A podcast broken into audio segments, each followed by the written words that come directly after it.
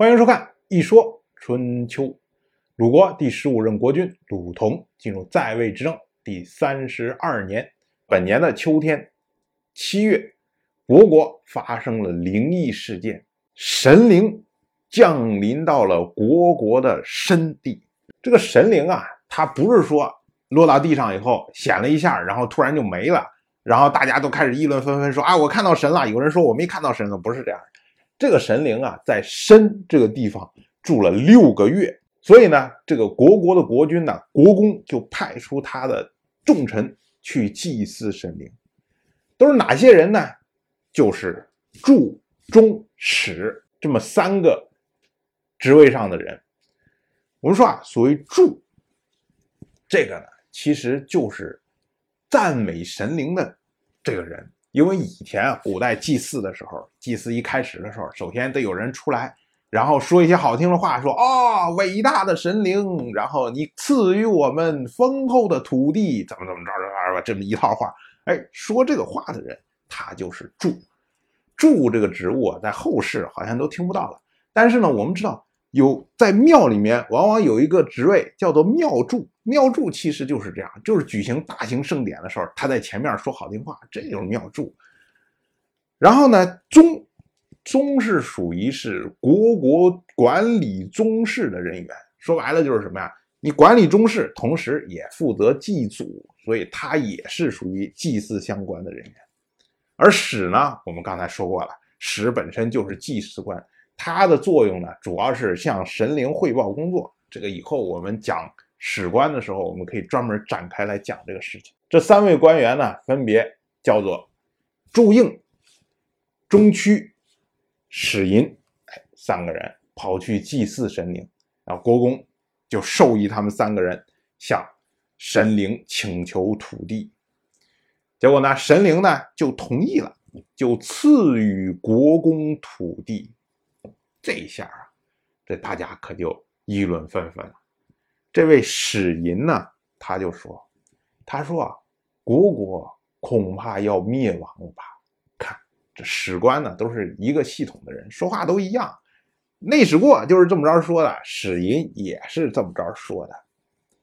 然后史银呢，接着说，他说：我听说啊，说国之将兴，听命于民；国之将亡，听命于神。这话。”说的跟内史过也是一样的。所谓国之将兴，听命于民，就是说你国家要想兴旺啊，你上面人要多倾听民众的声音呢，倾听民众想要的东西，然后你帮他去解决问题，帮他去处理问题，让他过的生活更好。这样的话，你的国家才会兴盛。所以国之将亡，听命于神呢，就是说。如果你的国家快要灭亡，往往都是因为上面人每天就是疑神疑鬼的说：“呀，昨天做了个梦啊，说我们国家要发达了，我们必须要向这个东部开发，向西部开发，向北部扩张，什么什么的。”哎，然后马上出兵就开始打。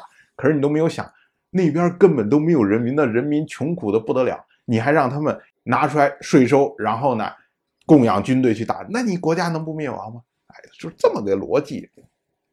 然后这史寅呢，接着说，他说啊，神是聪明、正直，而且一心一意的，他是根据人的品德来行事啊。也就是说啊，神灵啊，不会因为你敬奉东西比较丰厚，然后呢，你对他比较恭敬，然后他又觉得呀，不好意思了，呀，这个事儿，你说人家对我这么好，我不降点福能行吗？哎。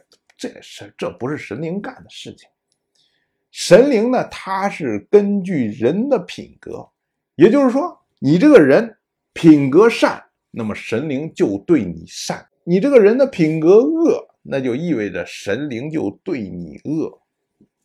所以我们说，坏人没有善终嘛，就是这样，因为你坏，所以神灵对你更坏，你就没有机会善终了。史寅呢，最后。拿走现在的问题，就说啊，说国公这个人呢，缺乏德行啊，那么神灵怎么可能赐予你土地呢？史人的意思是说啊，说你的品德不行，按道理说呢，神灵应该让你灭国，让你国家衰亡才对啊。